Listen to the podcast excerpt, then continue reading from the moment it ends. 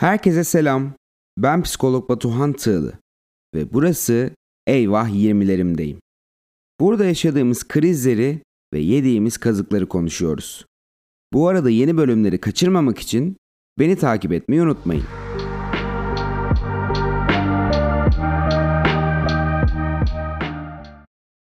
Herkese selam. Üçüncü bölüme hoş geldiniz. Bugün yine beni çok heyecanlandıran bir konuyla geldim. Çünkü bugün kaybolan mental sağlığımızı beraber arayacağız. Hepimiz zor günler geçiriyoruz. Evet, ben de zor bir hafta geçirdim. Zaten her haftası iyi geçen bir insan olduğunu düşünmüyorum bu dünyada.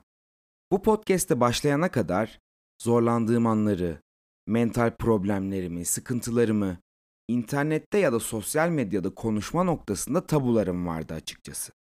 Ama bunları yenmenin önemli olduğunu da biliyordum. Çünkü hepimiz benzer krizleri yaşıyoruz. Ama iş paylaşmaya, iş anlatmaya geldiğinde bu krizler hiç yokmuş gibi davranıyoruz. Mesela bir problemimiz var. Örneğin depresyon ya da stres olsun.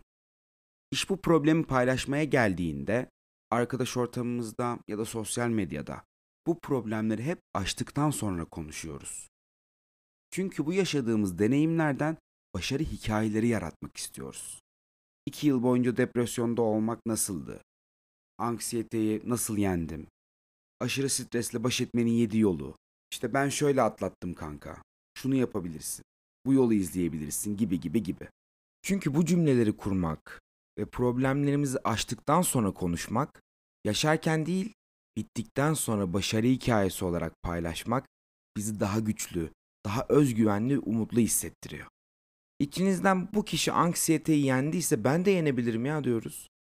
Ama neden problemlerimizi yaşarken, kötüyken, bataklıktayken çıkıp evet ya ben bu sorunları yaşıyorum. Ben depresyondayım. Ben kaygılıyım. Evet ya ben mobbing yiyorum.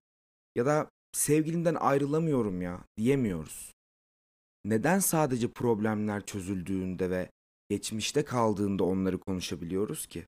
Ya da konuşma cesaretini bulabiliyoruz. Çünkü bu problemleri yaşarken konuşmaya başladığımızda insanlar bunun fake, abartı, sahte olduğunu ya da dramdan beslenen bir tavır olduğunu düşünüyorlar. Belki de biz insanların bize acınası gözlerle bakmalarını istemiyoruz. Bu tavrın gerçek olduğuna ben de yaşayana kadar inanmıyordum. İnsanlar psikolog olduğum için asla kaygılanmayacağımı, zaman zaman iyi hissetmediğim dönemler olduğunda da buna hakkım olamazmış gibi davranmaya başladılar. Sen nasıl kaygılanırsın ki? Nasıl problemlerin olabilir? Çünkü içinde yaşadığım bir evim, bir arabam vardı. İstanbul'daydım. Hayallerimi kurduğum şehirdeydim. Bu yüzden kendimi kötü hissettiğimi söylersem haksızlık yapmış olurdum ya da yeterince şükretmemiş, yetinmemiş. Tabii ki mutlu olduğum, kendimi çok iyi hissettiğim, daha iyisi olmaya çalıştığım bir dönemdeyim. Ben de gelişmeye çalışıyorum, büyümeye çalışıyorum, yaşamaya, anlamlandırmaya çalışıyorum. Yani 20'lerimdeyim her şeyden önce. Radikal kararlar veriyorum, cesur olmaya çalışıyorum. Bazen inanılmaz başarıyorum. Fakat bu benim asla kaygılanmadığım, üzülmediğim, kötü hissetmediğim anlamına mı geliyor gerçekten? Kesinlikle hayır. Bazen dibe çakılıyorum, çıkmazlara giriyorum. Senin gibi, herkes gibi. Kendimi kötü hissettiğimde, düştüğüm anlarda bunu sizlerle paylaşmayı seviyorum açıkçası. Çünkü bence size karşı dürüst olmak, hislerimi elimden geldiğince, yapabildiğimce paylaşmanın normal olduğunu söylemek fake davranmak olmamalı. Bu arada bunlar insanlara da cesaret veriyor. Bunları zaten hem içimi dökmek hem de normalleştirmek için anlatıyorum sizlere. Konuşun abi. Dile getirelim. Bu sahte olmak değil. Sadece iyi anlarımızı yaşayıp paylaşamayız. Zaten bir noktadan sonra hislerinizi nasıl yansıtırsanız gerçekliğiniz de o yansımaya dönüşmeye başlıyor. Dolayısıyla kendimi sürekli iyi görmeye, sürekli iyi görünmeye zorlamaya çalıştıkça kötü hissetmeyi, hatta berbat hissetmeyi kabul etmemeye başladım. Bu çok zor bir süreçti bu arada benim için. Üzgün, kırgın, yorgun Batu'yu görmemeye, hem kendimden hem insanlardan saklamaya çalıştım. Sanki tek gerçeklik o sosyal medyada yansıttığımız en iyi, en mutlu, en harika halimizmiş gibi gelmeye başladı bana. Tanıtım bölümünde söylemiştim ya hatırlarsınız. Alice Harikalar Diyarı'nda yaşamıyoruz diye. Aslında hepimiz biliyoruz ülkede yaşadığımız krizleri, zorlukları, gelecek kaygılarını, 20'li yaşların genel problemlerini. Peki neden bu kaygılar yokmuş gibi yaşamayı bekliyoruz kendimizden? Hatta çevremizden. Danışanlarıma bolca söylediğim ve çok sevdiğim bir cümle var. Bu mesleğe ilk başladığım günden beri kendimi hatırlattığım bir cümle bu. Değişim, dönüşüm doğrusal değildir. İşte bu cümle mental sağlığımızı tam anlamıyla anlatıyor. Bu değişken bir süreç. Eğer kendimi hiç depresif hissetmediğimi, hep iyi olduğumu anlatırsam yalan söylemiş olurum. Çünkü tabii ki hissediyorum. Her gün uyandığımda, aynaya hep baktığımda kendimi farklı görüp farklı hissediyorum. Ama bu da yolculuğumun bir parçası değil mi zaten? Geçenlerde Instagram'da bir post paylaştım ve gören insanlara da iyi geleceğini düşündüm açıkçası. Sonrasında post bayağı bir erişim aldı ve postun altına inanılmaz yorumlar geldi.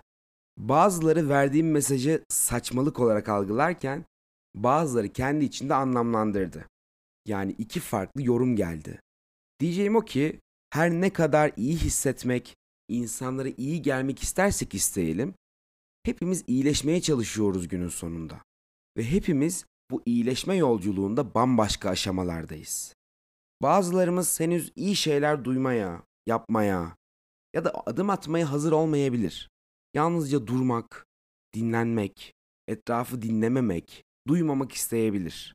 Her ne kadar herkese iyi geleceğine inandığımız böyle muhteşem olumlu bir postu paylaşsak da karşımızdaki insan iyileşme sürecinin hangi aşamasındaysa ona göre alacak, ona göre algılayacak bu mesajı. Aslında aynı post. Benzer gözler bakıyor ama farklı süzgeçler var. Farklı bakış açıları var.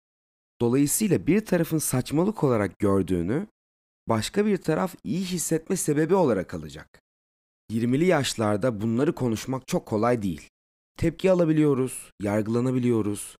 Genceciksin, çok gençsin, halledersin gibi şeyler duyuyoruz sürekli. Bazen halledersin, yaparsın. Bunları duymak istemiyoruz ki. Yalnızca ifade etmek, anlatmak, içimizi dökmek aslında derdimiz. 20'li yaşlarda bunları konuşmak, yakınmak, şikayet etmek olarak algılanıyor. Neden 30'lara 40'lara geldiğimizde 20'leri başarı hikayesi gibi anlatmak zorundayız ki? Neden 20'lerde bu problemleri konuşmayalım? Eğer sen de kendini kötü hissediyorsan, mental problemlerin hiç bitmeyecekmiş, hiç gitmeyecekmiş gibi geliyorsa unutma. Hayatımızda duran, sanki hiçbir şey olmuyormuş, hiçbir şey iyiye gitmiyormuş gibi hissettiğimiz zamanlar vardır ya. Aslında o zamanlar bize iyileşmek ya da olmamız gereken yere götüremeyeceğimiz yüklerden kurtulmamız için tanınmış zamanlardır. Bu zamanları kullanmak önemli. Tabii ki düştüğün kadar kalktığın zamanlar da olacak. Düştüğünde öğrendiklerini yükseldiğinde uygulamak için fırsatlar elde edeceksin.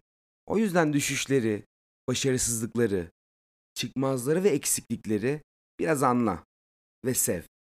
Günün sonunda iyi ki bu podcast var. 20'lerimin sonuna yaklaşırken ne kadar eleştiri ya da tepki olursa olsun burada kaybolan mental sağlığımı olduğu gibi tam da o bahsettiğim bataklığın içindeyken konuşabiliyorum. Konuşmak da istiyorum. İnişleriyle ve çıkışlarıyla.